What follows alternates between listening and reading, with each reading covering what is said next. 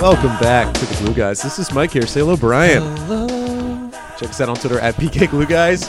Uh, no longer SoundCloud. iTunes, yes. Five stars. Please give us a rating. And we have a special guest today. And you're back on Google Play, I noticed. Uh, Oh, you, we were off Google Play. You were, but you're back. It's a tricky one. Uh, we have a special guest, Matt Parker. Matt, tell Hi. everyone what you do and who you are. Uh, I am Matt Parker. I am a, a professor of the arts at the NYU Game Center, which is the game design park department at uh, New York University. And we basically teach people to make and uh, design games. How fun is that? This place is like, I don't know. I, I don't know if I've let on how much of a nerd ass I am, but like this, it's come through a little it's bit. come through a little Yeah. bit. Um, but this place is magnificent. Everywhere you look, there's something something exciting to lay your eyes on. Like One, it's like I, I've I have a nephew who's 16, Yeah. and for some reason I'm like, this is where if he comes to New York, if I want to be a cool uncle, this is where I would take him. Oh, you should. This is uh, we were here once when I think the only time I've been here before. You should befriend Matt so that you can make that happen. Yeah. Hey, Can you get my that. nephew into NYU? Is that that's what this is all That's about? Pretty, basically, it's all nepotism. Yeah. It's got nothing- I will God. actually, you know, little plug here. Uh, the Princeton Review just came out with their uh, grades, their rankings of uh, game design departments, and uh, we were number two Come for on. both undergrad and grad. Come on. But the ones that were number one were not number three. So if you average the numbers, we're number one. Just, just throwing that out there. So wh- okay, give us the list. Who are we looking at? Who are we aiming at? USC uh, has screw been them. number one for a while. They've- Lots, I, I, listen, don't get I'm not gonna started say on their game design. I mean, I'm not going to say anything bad about USC. Uh, I got a lot of good friends there. They're lovely people. It's a lovely department. They're just not ranked as high as us in undergrads, but they're ahead of us in grads. But only by one spot, and our average is better than theirs. That's all I'm saying. Suck so what's what's a class like? If I if I'm a part of the game center as a student, what am I doing? You are making games uh, primarily. Uh, so we have like sort of four different parts of the department. One of them is like game studies, where you learn about the history and sort of media studies aspect of games. One of them is game design, where you basically focus on non-digital games, but also that carries over to digital games. Game studio, where you're focusing mostly on digital games and different aspects you need to make them. Uh, and then uh, game programming, which is sort of a complement to the digital games thing, which is my primary role uh, is as the sort of uh, head of the game programming stuff. So how complex of these games are we talking? Like, are we like because when I question, like when when I when I took Pascal in high school, Yeah, this is going to be very relevant. Okay. That's all we teach here is Pascal. my final project was to create a blackjack style game, Oh, really? but it was you know it's just a It's like terminal only. yeah you just thing. you type in uh, Y as for yes I would like another card or N as I would not, and then the dealer would reveal the card. So what are we making? What what kind of games am I playing? Are these first person shooters? So are they racers? Are they mazes? all. This is These your this is your list of uh, digital games. Are they Getting a lot of for writing a maze? I'm I'm a bad so I love to play video games, but I get His, he's the guy he, he gets like um, he's like kind of who we're talking about or like probably will address later in no. this conversation who just has a binder full of like Madden and NBA 2K That- every year. Yeah, I buy the Madden from three years ago Yeah. because it's eight bucks. um, I don't care about advancements in technology. So, what kind of games are like are these children so making? you might not like our games because they are more advanced than you yeah, are. they're a little harder probably. Uh, yeah, we mostly focus on independent games. So a lot of our students, we have small teams of students making games, but a number of our games have been nominated for IGF awards. Uh, we won the student IGF a couple of years ago.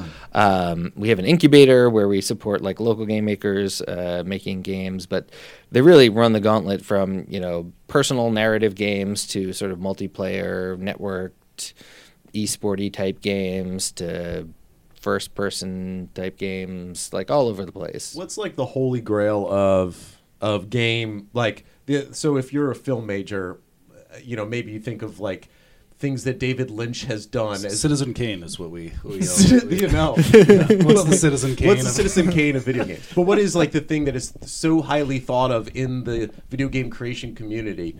What what's a popular game out there, or maybe not even a popular game, just something that was like just made and Sort people of like, seminal games, huh? yeah, yeah i mean i think i think like in indie game world the the game that everybody sort of looks at like oh i'd like that type of success is probably minecraft i think that's probably the most successful independent game of all Did time you, did you similarly fall down a, a Minecraft rabbit hole like I did? Uh, S- sucked, sucked me in.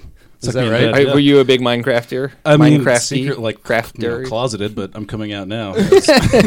While we were not quite in the closet, but we were Yeah. in a palatial but yeah, office. when it like when it like in 2012, I guess like when it was like popping, I was I was definitely there. I was there.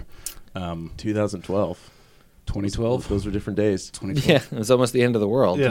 according to some movies I saw. I'd given up and I was just gaming. You're building hard. a new world in Minecraft that you were Yeah. exploring. transport myself into. So you wanted, besides Matt having, you know, being yeah. being uh, a linked member of our of our fan base here, you wanted to have him on for a specific reason. I think. Well, sure. So Matt, I mean, correct me if I'm wrong, but you've sort of wrote the book on on. no, that's not. I don't You're wrong. This is me correcting you. um, but that you like taught a class. Is that more correct to say about Closer. sort of We're, like, game circling the sports? truth. Let's, let's let's just nail it. What did, what did you? What exactly is So it? So actually, for one of our classes, we have a class called Games 101, and each week is a different genre of Mm-hmm. games, and each week is taught by a different faculty member. Uh, I'm the faculty member who teaches the week on games, so we cover Mm-hmm. like ten sort of seminal sports uh, Mhm. that week, and you know, there's two hours, so you can only go so deep on ten different games in two hours. Yeah. Uh, but we sort of talk about we're talking to a lot of kids who are really into video games and not that into other types of games. Right. Uh, so Trying to expand their horizons. the there. key is to get them hooked into sports, and I think Yeah. it's, it's we've actually had some decent success with that, converting video game there now. Um, so if, if you're a fan of the show, and I'm assuming you are because you're listening to us, you'll know that and you stuck with us through this part.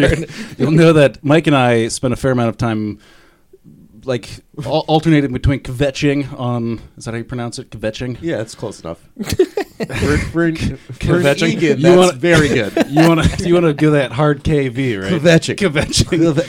About uh, gonna be some the sort of design of professional basketball and uh, thinking about ways to improve it. And I know we've talked, we've DM'd, taken it to the DM with with Matt uh, previously. And thought about these same things. So, like, I think eventually we'll get to that. But first, let's just get right into some like Nets basketball, just to make sure that those people are satiated. Because I know that people get butthurt if we don't do a little of that to start. Right. So there's a couple of things I think we need to talk about initially. First is that we had the D'Angelo Russell quarter. We did. Uh, the most exciting quarter of our, our t- lifetime with D'Angelo Russell. That was the most D'Angelo Russell game maybe ever. I think like just like you know, lots lots of um, very obvious potential for like greatness, and then sort of dissipated towards the end of the game. He sort of I had a conversation with a guy lately. Recently, uh, that he was sort of like the JaVale McGee of, of point guards, and that like Oh, that's that that, such an that is a bad comparison. Hear me out, guys. Yeah. hear me out. JaVale McGee in his like Denver Nuggets days, like 14 and 10 with like three blocks per game. On paper, a very good basketball player, right? That's above average, right? But he's failed spectacularly in ways that it's, Constantly, he's yeah. Shaqtin' a fool and all that. and and so D'Angelo Russell, like on paper, like that's a great game or whatever, sort of failed spectacularly towards the end of that game. Not in like the JaVale McGee like you know tripped over himself and like it was like Jar Jar Binks or whatever, but like you know. Are you not, reading, you're not seeing this so comparison at all? You think it's a terrible McGee. comparison? Yeah, it's a terrible comparison because. JaVale McGee's No imagination. a clown. But like, so what you get out of D'Angelo Russell is that you do get the the three or four frustrating moments at the end of the game that are just that you uh, are not unexplainable because you understand what he's trying to do, but that are outside of the framework that the Nets are trying to accomplish. What is, but but again, so okay, so we had gone through this period of the season when it was like Spencer Dinwiddie, we love him. How awesome is he? And his assist to turnover ratio is fantastic, best in the NBA. And we're talking about this guy is maybe should be better than D'Angelo. This guy is the guy maybe the Nets should invest in. And D'Angelo, who is hurt, has no recourse for answering the other side of that question. He comes back, and that quarter is a reason why you you have to still hold on to D'Angelo Russell, right? Like Spencer Dinwiddie is, is not going to have a quarter where he's going to hit seven threes or whatever D'Angelo Russell did. He's just not going to do that. Um, he doesn't have the ceiling that by far. I mean, D'Angelo Russell is you know a four, five, six floors higher building. I get the on sense the that scale S- of Spencer Dinwiddie is the kind of guy that he like wouldn't have thought to do that until just now. If he hears this, which fan of, friend of the show, friend of the show. very, very possible. Um, Who will probably he just be likes to traded, disprove. yeah. He kind of like only his only motivation is disproving people like Mike. I think to do things. Good. Let, let, us keep saying things about him then. Yeah. Let's Yeah. get him to Keep it disprove up, some Mike. things. Yeah. So where Matt, where are you with the D'Angelo Have you been Russell? watching? Matt just had a I kid, have. so he's he's probably not watching that much Nets. No, I, I was actually uh, just watching some of this past game in VR, which we'll we'll talk about in a Oh, minute. gosh. But uh, I can't wait for I'm gonna put quotes on that. There's air quotes on that for That's- people listening. That's next level podcasting. That's called a tease in the biz. yeah, um, this isn't my first rodeo. rodeo. It's actually is Really? my first rodeo, Oh, but good. This is But- literally the first rodeo. yeah, Yes. but I'm still uh, Also, gonna act great like I've idea been for here a before podcast. Interviewing people during a rodeo, during their first rodeo. And then the, they can make that joke rodeo. every time they do it. Write Write that that down, get a- Brian. get- get a it can be called "This is my first rodeo." This is my first rodeo.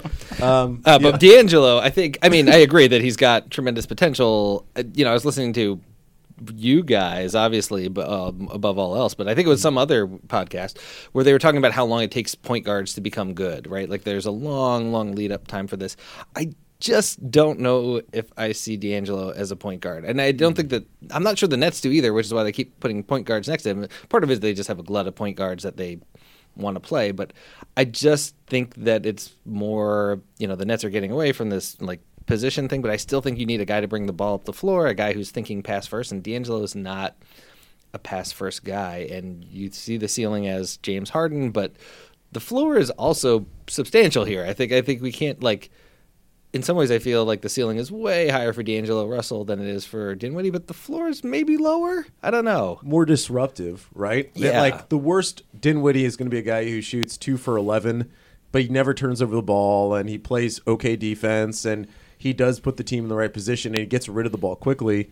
Where with D'Angelo, it's like it, he's always going to produce points and maybe some assists, but he could do four turnovers and then make six terrible shots that just have no they have n- no pretense within the offense. I wonder if they'll ever, like to your point, if they'll ever actually put a like just really super clear one next to because we always talk about the sort of continuum of like from one to two. The one like D'Angelo Russell's probably like a one point five or one point four or something, and Dinwiddie's like a one point three, and uh, LeVert's like a what, like uh, 1.6 or yeah, something? somewhat, Yeah. yeah, closer Um, to the two. So I wonder if they'll ever just like go full like all the way like a Rajon Rondo. Where I can't try to think Yeah, like the he was the only like one I could Yeah, like like because the of the most NBA now. one. Who are the ones Yeah. like other than Rondo, who's like just can't shoot? Yeah. Like who? There aren't that many like There's pure no ones. John left. Stockton's left. Like even someone like Paul. I guess Chris Paul is the closest to a good one Yeah. left. Well, and like I wouldn't even want a Rondo type because a Rondo type is a guy who's going to hold on to the ball for a really long time. D'Angelo's perfect next guard point guard is maybe kind of like a Spencer Dinwiddie. though, To be honest, is someone who's going to be like getting rid of the ball. And the thing about Spencer Dinwiddie, which is stressful right now, is that he's still taking way too many shots. He's not a good shooter. He's Yeah, his just not a good percentages are right not now. good. And I thought they would they would go up with sit playing next to D'Angelo. I thought open shots maybe, but he's still not hitting enough shots to warrant. He also just playing seems over gassed, LeVert. fully gassed. Do you think that's what the issue I don't is? know, man. I mean, he's not like looking to be. Um, he's not. He's not trying to um, do as much as he as he was. I think. I think he just like hasn't played this this much basketball ever. You know. Well, but again, still, we still had. I think what's important to point out about D'Angelo is that so I can't say who I was talking to. this is really fun to drop. Oh. But I was talking to someone who really knows basketball. That Brian knows who I'm talking about. Who I was with recently. I, I have no idea. Abdul-Jabbar. It was Kareem Abdul-Jabbar. Me and him were drinking mai tais. Yeah. I'm not sure why. Um, but he was saying I think the biggest development for the Nets is the fact that D'Angelo Russell is not good at basketball. That's what he believes. He believed that D'Ang- D'Angelo Russell is just maybe he's just not Here's good the thing. overall. I know who Mike's talking about, and it's actually a guy whose opinion matters. Um, so I, I know that that's a lame thing to say, but like, Yeah. which is it's an interesting point um, for a person with a high up basketball mind. But the thing is, um, I think this is an extremely weird season for D'Angelo Russell, and I think. Obviously, I don't know the guy, but I, I can almost tell from his body language on the court. Wait, can you but address that a little bit Yeah. more though? Like, what what exactly did he give you any justification? Was he for saying this? D'Angelo Russell will never be good at Yeah. basketball? No, he just thinks that he he literally said the words um, undercover like really important thing is that probably D'Angelo is not good at basketball. That he's not just he's just not a good player.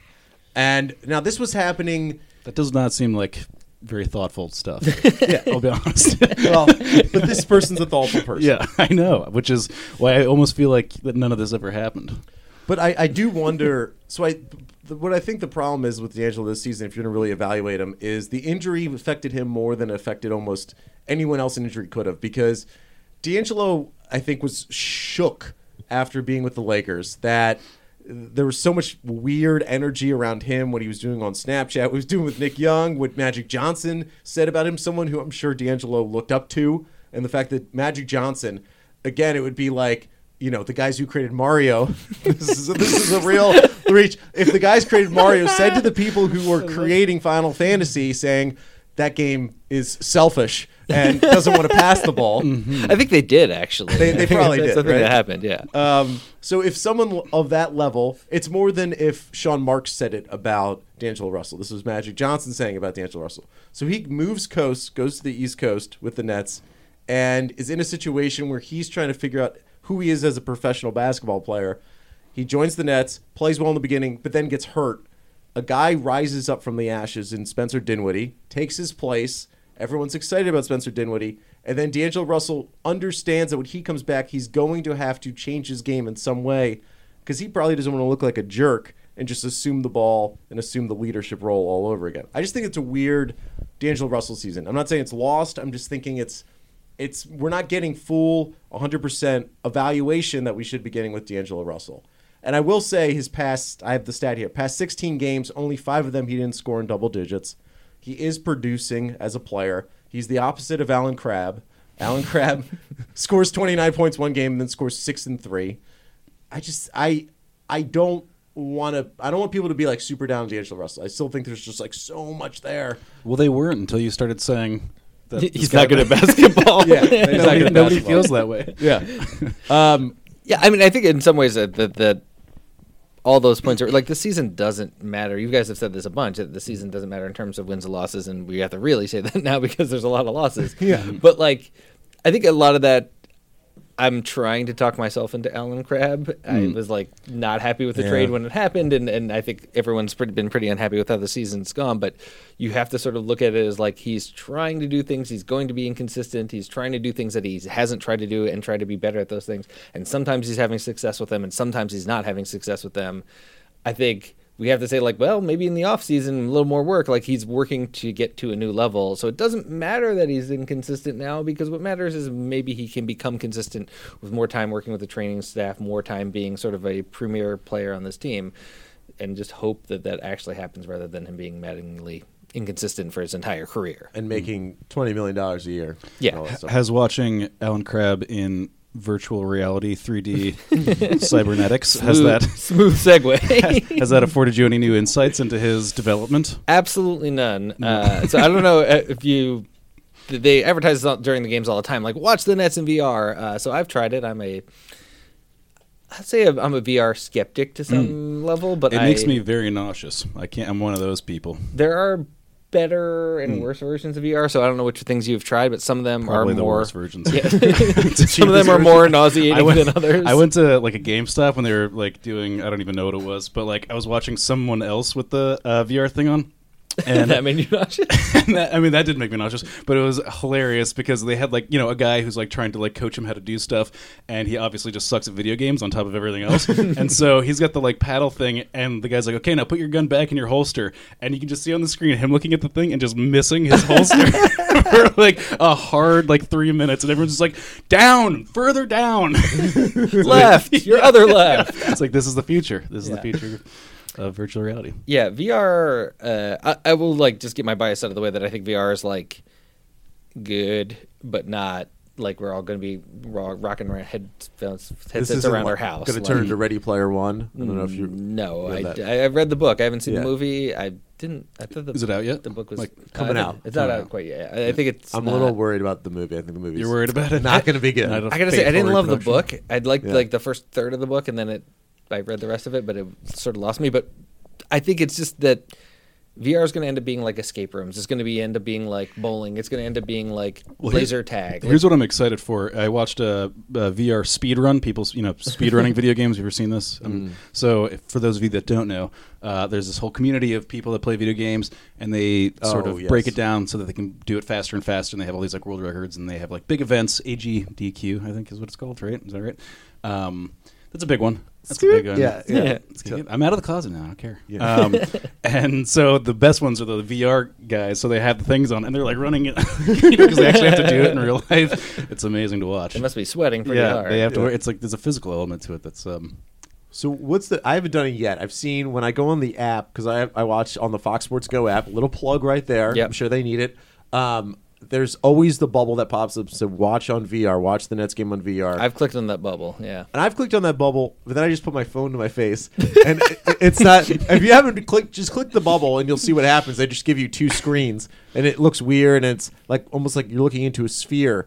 Um, okay, what's the game presentation presentation like so in VR? if you actually have the headset, what it so like the let's, the fantasy is you're like, oh, I'm going to be sitting courtside, right? Or better yet, like on the court. I'm going to be like seeing these perspectives that are so much better than you know just watching a game on TV. The reality is is that you are in like a virtual, very large sort of suite at a stadium. Like you have like mm-hmm. good seats in a suite, and inside of the suite there's a screen oh, you're like watching a Oh, TV wow. Inside in TV. virtual Oh, reality, man. and there's like sort of floating stats next to it that you could like look at, and you can like decide what you want to look at and what you want to do by like looking at a button for long enough, and then like a circle appears, and when the circle gets all ra- round, you've activated that, so you're like. You can't really watch the game when you're trying to activate something because you're like looking over here to your left while the game's in your center of your view. But it's sort of like you have a big screen TV, maybe bigger than your screen at home, but it is lower resolution because they're splitting it up to do the VR thing. Mm-hmm. So it's sometimes kind of hard to read like the score of the game. So or that screen inside of the game is just the screen that they have. Like that's just yes. yeah, That's- you're just watching yeah. the exact same thing you would be watching if you That's were just a looking that's a massive disappointment. Wow, yeah, I it no is idea. really disappointing. wow, wow. Um, yeah, that blows my. I kind of don't get a sense for like how fast the AR VR stuff is coming or going. Like I remember. Um, one of my friends was like working i don't know he's like a software engineer or something and he has he had like a really early google glasses prototype or something and it was insane how powerful they were. Like i, I was at a uh, hotel we were there for someone's wedding and i looked at a napkin and it's like holiday inn and it and it changed it to spanish and i was looking at it and it was in the holiday inn font and it was in green and everything and i was like this changes everything right and then i haven't seen anything since that makes me think that way I, I do. I, am hearing VR stories of people watching TVs inside of TVs. That's, that's what I'm hearing now. It's just like only not that exciting, Yeah. right? That's not the point. And the, again, as you said, the point of it. I always thought like when they first talked about it, I forget which team first, probably the Mavericks or something, rolled it out. Mm-hmm. It was that you would be sort of looking where Devin Harris. I don't know if that he was the example, but he'd be like you'd be looking on the court as if that would be what's happening. And I'm sure at some point they're going to rig people up with some small little cameras, but um, I don't know about in game though, In- right? Like you're not going to have Yeah. like somebody with like a camera on their head when they well, like once we all have the jack, you know, Yeah. the internet jack, They'll just go directly Devin through their Harris. You eyes. Devin Harris. what do you mean, like a Devin Harris. phone jack? That's going to be. Come on, like the Matrix, like the the jack. Matrix, Come yeah, yeah. yeah, God, I can't explain everything. Um, how far are we away from living in the Matrix? I, not that I don't know, Matt. from my you probably- experience, pretty far. Oh, okay. Which I guess is, I mean is a good thing. I think. I mean, the Matrix is kind of dystopic, guys. I'm not sure that's what we're shooting for here, Looked but pretty nice to me. Everyone was As long as you turn it off and you can walk outside, that seems great. You know, that's fine. Um, and also, you want to talk game? You want to talk like game theory of some kind? Did Well, you- so one of the things that we we've batted around a couple times um, is so there was a, a hot conversation all to do with the two minute report things that came out Right. of like how many games the Nets had had lost due to these bad calls or whatever. And so like in the comments section, everyone's um, you know getting after it. And uh, I think some people, there's a contingent of people that were like, you can point to this as evidence that like these calls cost us the game. And then there's another contingent of people that are like, no, you have to like amalgamate all of the calls throughout the entirety of the game and th- and only then can you say like you know because they're all equal and so like the Right. question i was posing or posing to uh, matt was like is that the case is are all calls equal or as you get closer to like the end state of the game do they accrue value or something or how does that work So looked at in a vacuum at a single call, I would argue that calls at the end of the game are more important because you have less time to recover from them. If the ref knows that it's a bad call, there's less time for them to give you a makeup call or something along those lines. Uh, I think the, the 538 article talked about missed calls being more uh, punitive to the Nets than bad calls, Right. which I think in that case you're not going to get a makeup call anyway because the refs didn't see it, so they didn't call it, so they're not going to give you some sort of makeup call later, most likely. That being said, I think there there is a heavier the the difference is not that great because fouls earlier in the game lead to things like people getting benched for long Right. periods of time, right? If you pick up your a quick third foul in the second quarter, the often you'll get sat down so you don't pick up a fourth foul so you don't end up not being in the game. I think it's one of my pet peeves is that I think that you shouldn't sit somebody when they pick up fouls early because what you're worried about is them losing minutes, right? You're worried about them fouling out of the game and not being able to play at the end of the game, um, or some other point in the game you're gonna have to sit them down.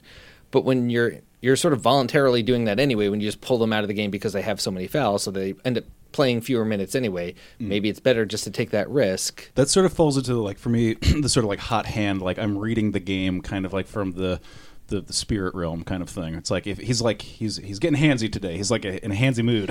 I, I do think it is something where you know, especially with a team like the Nets, where it's all about progress, right? It's all about development this year. Just let them try to learn not to get fouls. I guess I, I wouldn't pull people.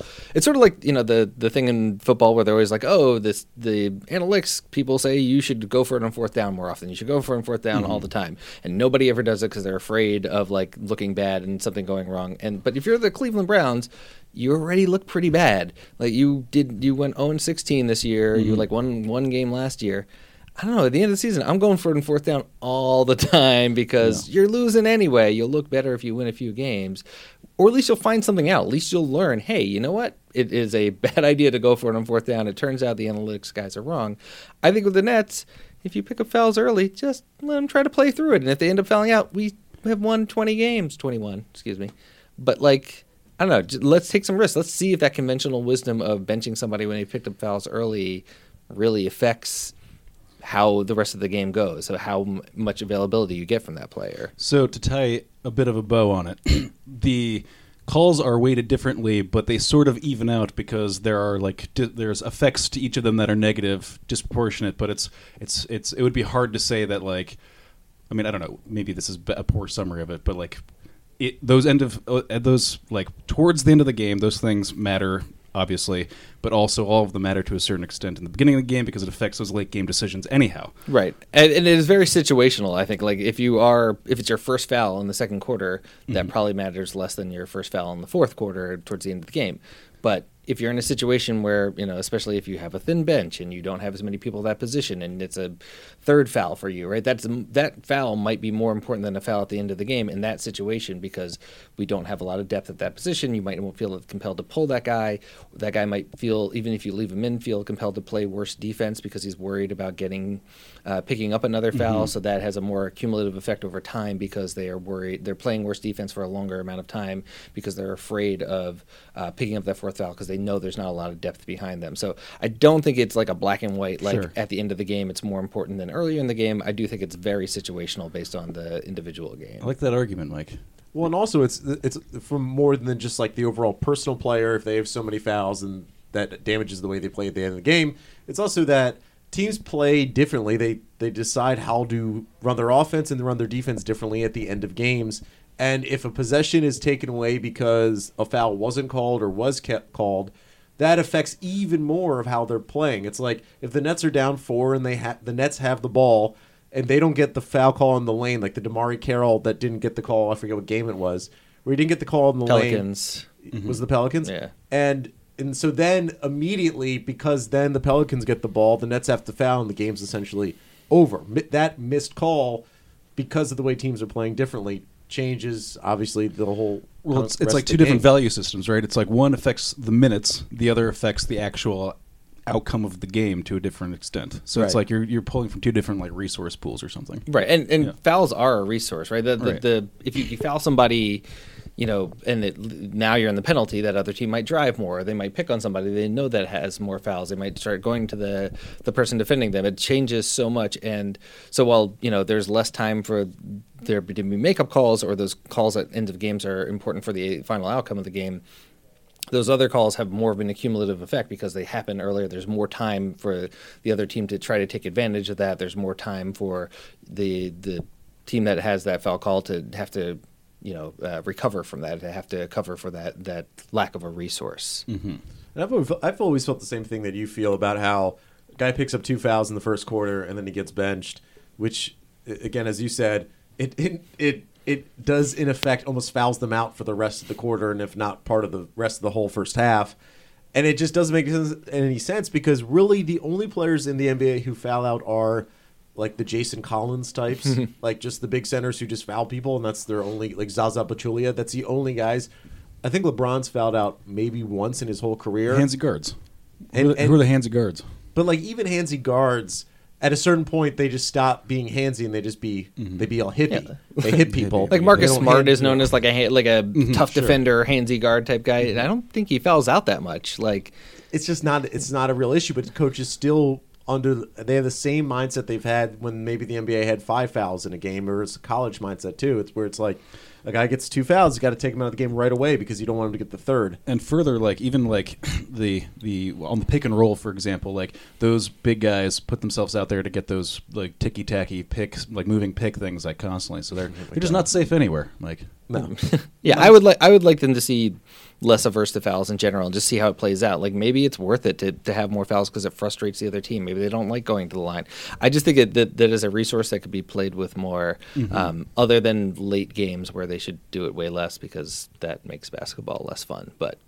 Um, I think it's sort of weird that it gets flipped on its head in the last, you know, two minutes where you're fouling like crazy because now that resource doesn't matter as much. Speaking of making basketball fun, a conversation that we've had time and time again, Matt, in, in email is this is not just me and Matt, of course. A lot, a lot of other people have had this conversation about how to make the last two minutes of basketball more entertaining. All the stoppages, Oh, yeah. the you know external clock stoppages, uh, like how do we how do we speed through the the fouling problems, all this stuff? How do we make that more entertaining? Because that's ultimately like you know what we're in it for, and that's the problem that we're trying to solve. It's a it's one of entertainment. We've decided that this is not as entertaining as it could be. How do we how do we solve it, Matt? So I mean, there's been some a lot of solutions suggested for this. One of them was like a sort of wacky solution that I think the NBA is actually trying in some uh, G League games. Do they have this like a think tank? I would like to see if they had like just like a like three people. yeah. There was like an article on ESPN about like something where like once you reach a certain time left in the game, like two minutes or three minutes, then it becomes whatever the team with the most points has to score. Like you have the you have to get to it. Who the first team to a certain score wins. So like if it's ninety one Mm-hmm. right. to Yeah, I saw that. eighty, the first team to one hundred one wins. So that was based on this thing where it's like, po- hey, I'm going to butcher the numbers, but it's like after uh, three minutes, let's say, if you're up seven points, like the statistical probability that you win the game is like huge, Right. Um, and so it's like the first to get to seven points after that, and and um, yeah, if that's is that right? It's That's- it's I don't remember the exact numbers, Yeah. but you, you're Yeah. basically right. Um, for the intents and purposes of this podcast, you're correct. Uh, but excellent. I that's all I care about. I don't love that solution because I feel like It's a big pivot. Like that's a big change. if you're watching basketball, somebody who doesn't know about this rule or Yeah. like is not that familiar with basketball, like okay, they're winning, they're winning. There's this much time left in the game. Oh, but now the rules have changed. Now Yeah. they have to get to 101, and it's like, oh, okay, so they always the first team to 101. No, no, no. It depends on the game. It depends on the scores at this time in the game, and it, Yeah. just, it just seems. It's not- a tough sell for for a, a general fan. Yeah, it seems very confusing. And then you're like, wait, the game's over now? It ended in. Right. You said there was three minutes left. Now they won in 27 seconds because they hit a bunch of threes. And I just, I feel like it's too fiddly and it's too. Plus, also, you're taking out one of the great pleasures of basketball, which is the buzzer beater. You know, Right. that's a that's a big one. Well, I still just think. I mean, this is like the radical theory, but it shouldn't even be radical. It's just no timeouts. A timeout is not allowed by any coach. I don't care in the last two minutes, just because. So the idea of why you allow timeouts is, of course, the coach can make substitutions and they they can design beautiful plays that change the course of a game and show their genius. But like in the end, very few times does a coach really design a play that completely uh, gives his team the win that would have been a loss. And oftentimes it's just a coach saying, "Okay, we're going to foul this guy when he gets the ball," which is stuff that like players should know already. If you ever watch a game, there's like rare times, mostly in college, where um, last three minutes of the game, for some reason, the coaches have all run out of timeouts, just because coaches in college typically call way too many timeouts. Just that's their personality type. Um, it is thrilling to watch basketball, just going back and forth, ball being thrown in, ball going up and back down the court. Um, I don't know. I know why they would not want to eliminate all timeouts in the last two minutes. Partly because of commercials. Like, Yeah. it, it helps to have a thirty second commercial in the most you know intense part of the game. But mm-hmm. if you want to make it super interesting, fouls you really can't eliminate. You can't take away the fouls, but you can take away the timeouts and just remove them. Just Matt- Matt's got a solution fouls. for I think this, you Mike. can take away the fouls. Actually, mm. I think so. My change for how to fix the fouling in the last two minutes is make fouls in basketball like they are in football, in that you have the right to decline a foul. You have a right to decline a penalty, and what it is is at any point in the game, not just the last two minutes. So, like if somebody fouls, you know, uh, DeAndre Jordan, you're like, you know what, we're better off just having the ball than we are having DeAndre Jordan shoot free throws. You can decline the ball. You get the ball at the other end of the court. You they can't defend you till you cross half court. So you can so they can't do like a full court press or anything like that. You decline the penalty. You can run. Was it eight seconds that you have to get the? So you can just run eight seconds off. Anytime someone fouls you, you can either take three throws or you get a guaranteed eight seconds. You can run off the court and have your best ball handler slash free throw shooter have the ball. Teams would 100% stop fouling in this situation because now you've got you know a 90% or 80% f- free throw shooter has the ball and they've run eight seconds off the clock every time. It's not worth fouling anymore at this point because now you're there's not that advantage of we'll find a bad three throw shooter or like we'll just stop the clock and be able to to even have a good three throw shooter shoot it. It runs time off the clock and it almost guarantees the other team more points if you foul. I've thought about this a lot since I first heard it, like probably a year ago, and I've I've heretofore never found a problem with it, and I've gone ahead and talked to our mutual friend, people in the in the leg, and cannot get any buy-in. Nobody wants to hear it. Nobody cares. And uh, which I just don't understand. Another thing that I, I I've talked to him recently about is um, tip ball, uh, jump balls, and why why do we do the jump ball to start the game if it doesn't actually matter if you get everyone gets the ball an even amount of times after that first possession? I was like, here's what you should do. You should either just not have it or have it for all four quarters, and then like a big guy who can like is really elite at jump balls can like shine or whatever. thing. And and everyone in the entire place was like, jump balls suck, Do dude. Nobody wants to watch jump balls. I was like, well, I know that, but the point is like it's already useless It's the way that it is. Just completely useless or like it's like a little useful but also boring. yeah, It's like a nice ceremony to start the game, is what I'll say. It's like, like, hey, everyone, they're going for the ball. I, I, I don't have a it's like it's pageantry. I don't have a problem Sure. with the jump ball at the very beginning. Still think about like let's go back to Dr. Naismith, right? Like he he's designing this game with peach baskets. going all the let's way back. honor- yeah, let's honor Dr. 1888. I think that must have been one of the most ri- 84? most ridiculous uh, ideas that he had was be like, we're gonna stuff everyone into a circle. It's almost like the way you would do rugby. We're gonna stuff everyone into a circle. And the two of the tallest guys, we're just gonna toss the ball up gently into the sky, and two guys are gonna bat at it, and one of them hopefully gets it and gets it for his team. I mean, he probably was inspired by like a rugby scrum or something like that, right? Right. I mean, it's not like these things come out of a vacuum. It's not like he was aware, wasn't aware of other He's probably inspired by the XFL, how they how they used to do Yeah, the, the running correct. backs. I mean, it was they. It was too. It was a blizzard or something like that, and they couldn't go outside to play football. So he was like, "I need a game that they can play indoors Mm-hmm. in Massachusetts during a blizzard," and that's sort of where basketball came from. no, we basketball. yeah. Um, Thank you. well, so Mike, have you internalized Matt's solution to the Yes. entertainment thing, and do you have you come to the right side of that argument, or do you still do you still feel I, the way you feel? I love it.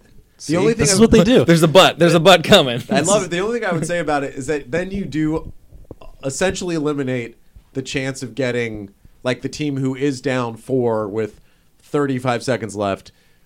They're basically done with the game. Like, yeah, you could say you could play defense, Yeah. Oh no. Yeah. what a terrible thought. but a, a team and a, a guy could dribble the ball up past half court and then just hold it like this.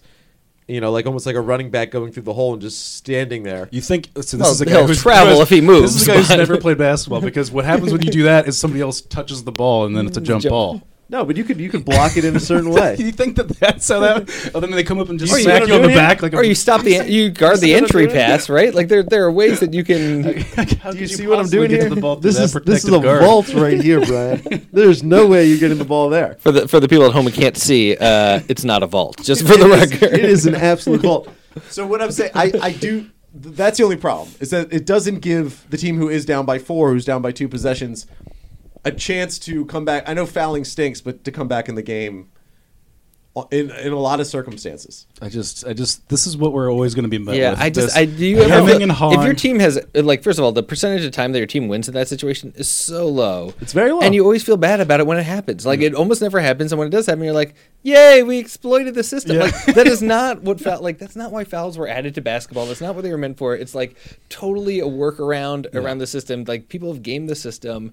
It's not like it's not beautiful. It's They've not gamed it poorly too. inspiring. It doesn't actually solve the Yeah, problem. it usually doesn't work, but than it's not. a higher percent play than nothing, right? Yeah. It's just, I think trying to figure out tough defenses to like prevent inbound passes. If you like steal a ball on an inbound pass when you're down four with 35 seconds to go, that's going to feel so much better than we fouled the guy. He missed a couple free throws. Then we made a two pointer. Then we fouled Right. the guy. If then he you- missed some free throws. Then we hit a three. Like that doesn't feel good. If right? it makes you feel better, we can also add your less timeouts thing if that's what you want. If you just want to have a little bit of negotiating. All right, yeah, we just solved it. Um, yeah, no, I'm in. I'm just saying I, I- there is You're like not, but you're not.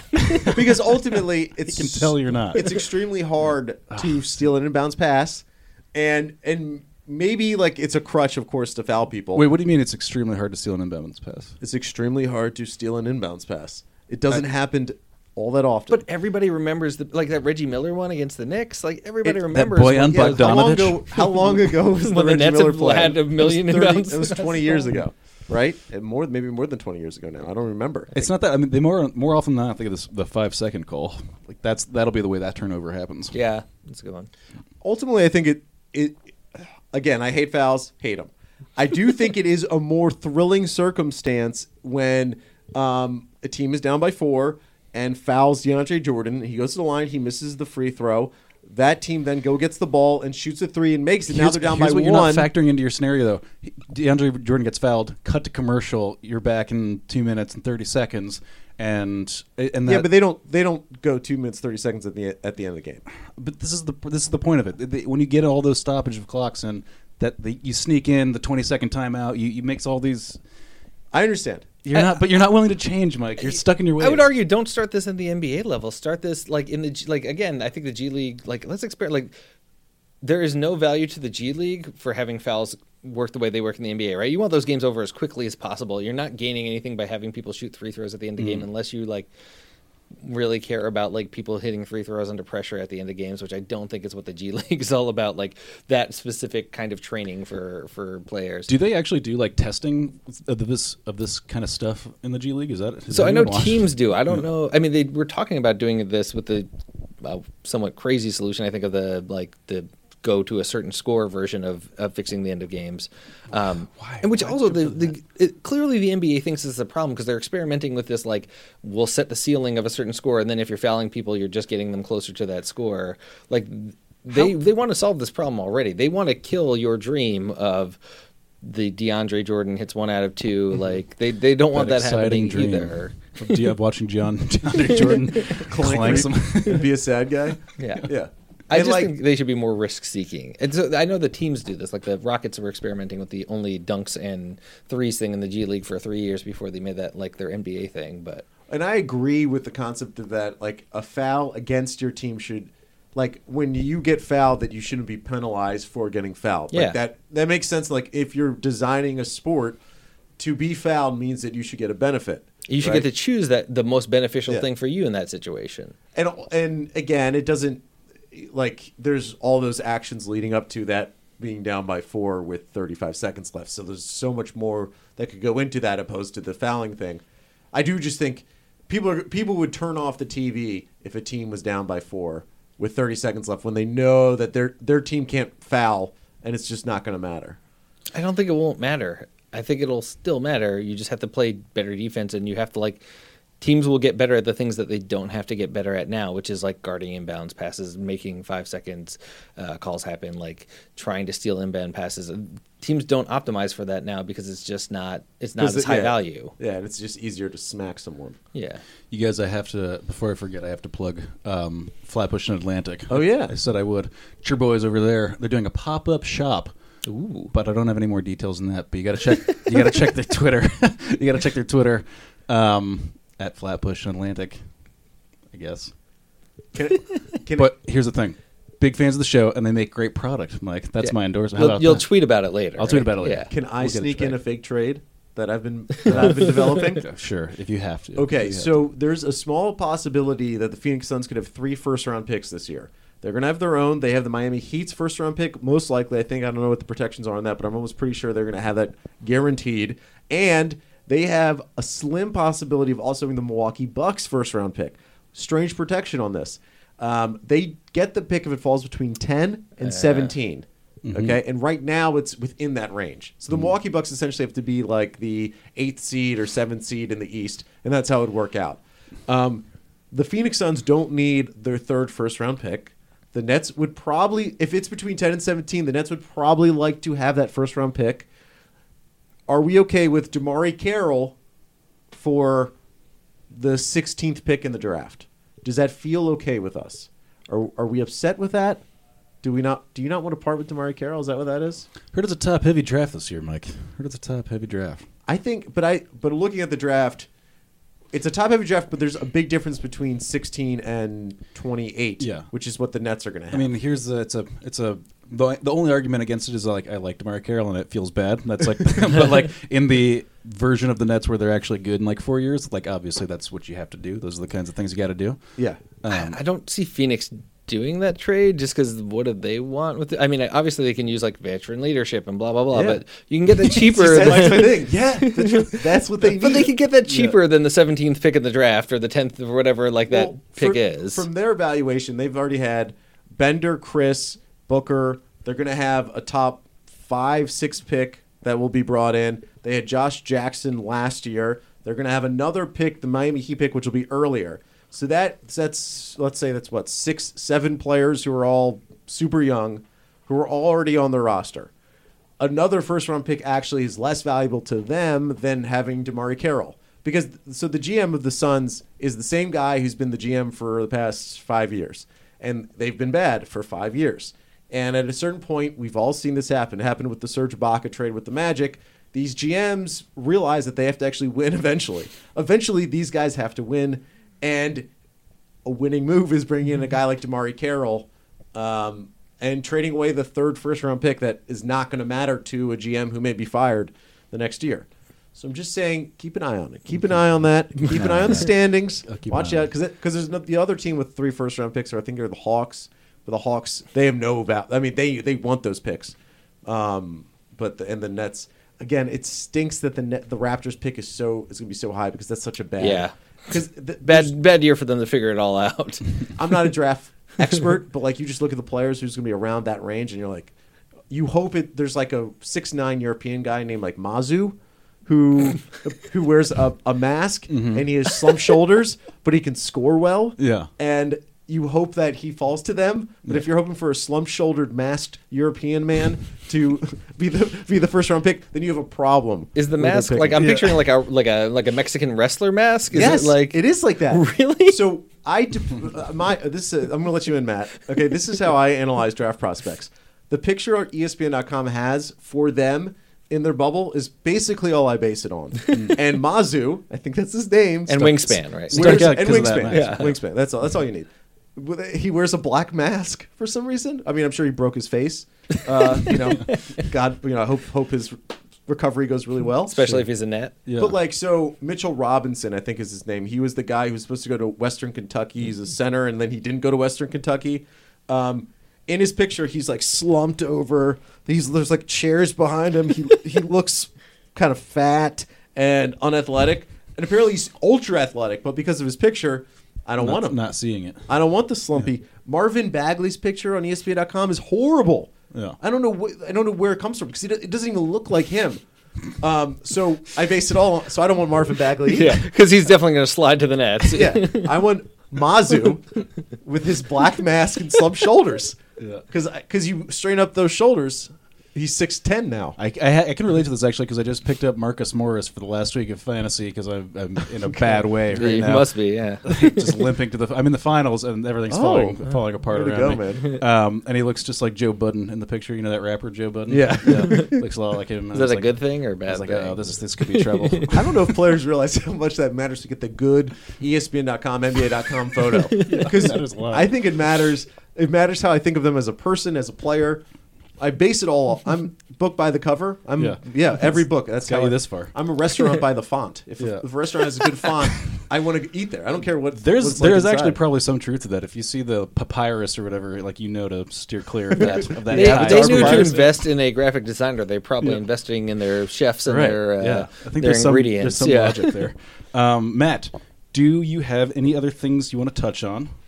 Uh, we said we wanted to talk about video games. Yeah, uh, I want to sports talk video about games. sports video games. um, Do you have a thought about this? your question Are I they believe- good? Pretty broad. Yeah, yeah. I think so. Why do certain games? So here's the thing: like Yeah. I've noticed, the big question is like FIFA's popularity, uh, kind of confuses me because it's obviously you know I see a lot of American kids playing FIFA, not that many American kids watching. I mean, I guess that that's changing, but like, why is it that soccer translates better into or is has become a more popular franchise than let's say the NBA games? Although I don't even have any data to back that up. Like, like those NBA 2K games, I see them everywhere, so they probably sell a lot. But like, from my personal experience, like I kind of get it because I really don't like playing basketball games that much. They feel awkward or something. Something's not like clicking about those mechanisms to to my to my feel, to my taste. Um, but anyways, that's these are pretty anecdotal. I think I think the games, the sports that translate the best, at least in my opinion, to video games are the ones that are most individualized. So, like baseball, basically. Tennis, Mario Tennis. Tennis games, like I don't watch a lot of tennis. Watch a little bit, not Yeah. a lot. Never been a huge tennis person. Always been a little tennis person. Yeah. Uh, but like tennis games are pretty fun. They're pretty Right. good. Virtua Tennis is like one of my favorite sport games ever. Uh, you know, baseball games I think work well because you're there. There's a batter and there's a pitcher, and you're playing one of those. And occasionally the rest of mm-hmm. the team gets involved when the ball gets hit, but generally you're controlling one guy. In basketball, it's weird because like suddenly I'm not that same person. Suddenly I'm like, oh, I was the point guard. Now I'm the small forward. Now I'm the center, and you're just this is not like analogous at all to what it feels like to play basketball. So right? I've- you're I've- not like the ball, and you like embody Yeah. whoever's holding you. Yeah. That's not what happens when you're actually on a basketball court. So you you want a real time strategy game for basketball? Well, so I think that's does part of the reason exist? why I think football works Yeah. well as a video game because like the coach is kind of playing a different game than players are playing. And when you're playing Madden, you're basically playing the coach, and then you're like also executing as a quarterback and occasionally doing some things with other plays. But really, you're mostly playing as the quarterback or as somebody rushing the quarterback, Mm-hmm. and then you're taking over the guy that the ball was thrown to. But like mostly, you're playing like a pretty individualized sport. Um, and you're playing as a coach. Who's, coach is basically playing chess, right? The coach is like, Mm-hmm. oh, I'm you know, deciding which play is going to work against the other person, and you're like sort of trying to guess what the other person is going to defend against. In this situation, you're trying to figure out what play to call against that, or vice versa. Um, but I do think it's harder when you have like. Th- that's why I think the best basketball game ever, in my opinion. Any thoughts? NBA Jam. Of course, yes. The- the- obviously, that's the correct answer Yeah, to that that's question. the only good one. There's only two people that you have to worry about. You're not worrying about like this whole offense. You're That's like, I'm too either- much for me. you, might, you never did get that alley oop, did you? Yeah, Frankie? no. Just- I love the missed alley oop in NBA Jam just like floats away, and your guy jumping the other way. That's You're the like, story of your "Oh, life, There we go. That is the story. So maybe one on one. There was like an '80s game, one on one that's more your speed. Yeah. Yeah. like Bird versus Street uh, Street Volume One or whatever that is. versus Dr. J or So something. I play NBA Jam at Barcade, where I around where I live in Chelsea. But not well. Yeah. Not well. but so like what's interesting was I remember playing NBA Jam when I was younger when the NBA was more about dunks and all you did is went for dunks. When the And NBA was more about dunks. yeah. I I'm all right. I'm not going to touch it, but go ahead. The the era of Jordan, we've talked about this before. The era of Jordan, Vince Carter, that whole arc, the Yeah. dunker was the king, not Well, the shooter. The yeah. dunker was the king. Okay, guy go to the Okay. hole. Okay. Okay, this is it's not like me asking; it's me saying, like, you sure? Yeah. He's not asking for confirmation. But now the shooter is king. And now I've noticed guys when as we're playing NBA Jam, everyone's just trying to shoot Well, I mean, threes. did you ever see anyone dunk before 1978? Like, it just it was the rinky dinkiest thing you ever ever did see. And then like suddenly everyone kind of figured it out at the same time, and we had a brief fascination with it from the 80s and 90s. And then you know you, you saw it. It happened. what I'm saying is that people have evolved. They've patterned themselves after real life NBA as they play NBA Jam. Because I don't know, growing up, threes weren't as important. I think NBA, J, NBA Jam actually weirdly predicted what the modern NBA is. I hadn't thought about this before, but like it was all dunks and threes because the mm-hmm. threes I think Oh, were a big part of NBA Whoa. Jam because it's like the whole "he's on fire" thing, and like it's not because you were hitting mid range J's in NBA Jam. Right? it. This You're is- trying. Man, this is a there's a senior thesis in this right yeah, here. right. Oh my You're gosh. basically just dunking and like alley ooping and shooting threes in NBA Jam. Right. There's no like Tim Duncan like off the glass It beautiful feels kiss. really bad to shoot a mid-range jumper in NBA Jam. It feels like a huge missed opportunity. and that's for what the something way NBA is better. now. Like you're supposed to be like shooting from like two feet from the basket or thirty feet from the basket, And that's there's why, no like, between. the Sonics are classic, one of the best teams to be because you beat Detlef Schrempf and shoot threes. What? Hold up. You went in the Gary Payton, Shawn Kemp NBA Jam era. You went Detlef Schrempf. How hilarious was it to see Detlef Oh. Schrempf out there doing his thing In his big look. head mode. Yeah, doing his giant thing. head. And then you had like- always you had to play with Shawn Kemp. You have to play with You're like, Shawn oh Kemp. man, I love playing with the Utah Wait, you Jazz didn't have Gary Payton? for that John No. for that John Stockton Ron Harper. Detlef Schrempf was amazing in NBA Jam. Couldn't do anything but shoot threes, man. He was kind of tall. Yeah, I never oh played. Oh my God, I you didn't like are- Gary Payton in the game. You're a lost soul, Mike. You're Oh, that's funny. But yeah, so back to your theory about about uh, games. yeah, sorry. What were we talking? Yeah. We're talking about designing a real-time strategy basketball game, which is I think we should we should do that someday. I do think there's room for like a board game. There, like the Mm. fun of trying to think out, figure out fake trades and the whole like system of the NBA Mm. where like matching salaries, but then years, and then like figuring out like Ooh, the that's a lot attaching picks, but then there's limits on to how many picks you can have, and we're like, there, it, it, it's Dungeons incredibly like crunchy campaigns. board game Yeah. style. Like uh, I don't know, if the, the, like you actual guys are NBA board games. Monopoly, but like or the game of life, but Yeah. NBA. Yeah. And you like, and you could like choose to tank at certain points. Like it's like you get a certain amount of points by the end of the game. So like maybe at certain points you're like, this season I'm going to tank to get a good draft pick, and then that draft pick's going to come out, and then I'll like every season you're just accumulating points based on how good your team is. But sometimes you have to get bad to get But good. like you can't and know how many points you're gonna get by tanking, right? Like Right. then there has to be like a game of chance. the lottery happens. thing that Yeah. happens. I think, yeah. I think this is a great thing for like a dungeon master style thing. Like you have a guy and like, okay, new CBA this year. You know, things things got crazy. That change everything. yeah. Yeah. Well, I'm already thinking God, about it. Yeah, all- all we're all let, really us make smart. it. Let's make a. Get the whiteboard going. Get some, get some dry erase markers out. Um, okay. Well, what do you think? Should we tie bow on it? Let's tie a bow on it real quick. I want to make one last point. Um, the Nets are going to win more games this year. uh, the Nets are the Fingers only- crossed. Yeah, hopefully. The net the Nets have a couple of games like they play the Maverick, Mavericks, Grizzlies, uh, Orlando Magic. They play a couple of teams coming up that we know are tanking. So the Nets should hopefully win a couple more games this year. We'll discuss what that means if how we view their season because we kind of touched on this last week about um, is the season a success? Ha- have they overachieved? Um, by the end of the season, what they have 21 wins right now. If they have 25 wins, we'll we'll have to diagnose what that will. feels like for us. Save that for another day. I would love for them to have more wins than the Knicks. It's really all I've got left to hope for at this point. Yeah, and, I, But the Knicks want that too. That's the thing. Yeah, I'm okay with that. and I'm glad they're not playing the Knicks because I feel like even if the Knicks were tanking, they would still beat the Nets. And then it's oh, crap. All right, well, Wait, we got to give you some Yes. plug. Do you, what do you want to plug? You got to plug something. Uh, yeah, so I, if you guys are interested in learning more about what we do here at the Game Center, uh, just check us out online. You can go to gamecenter.nyu.edu.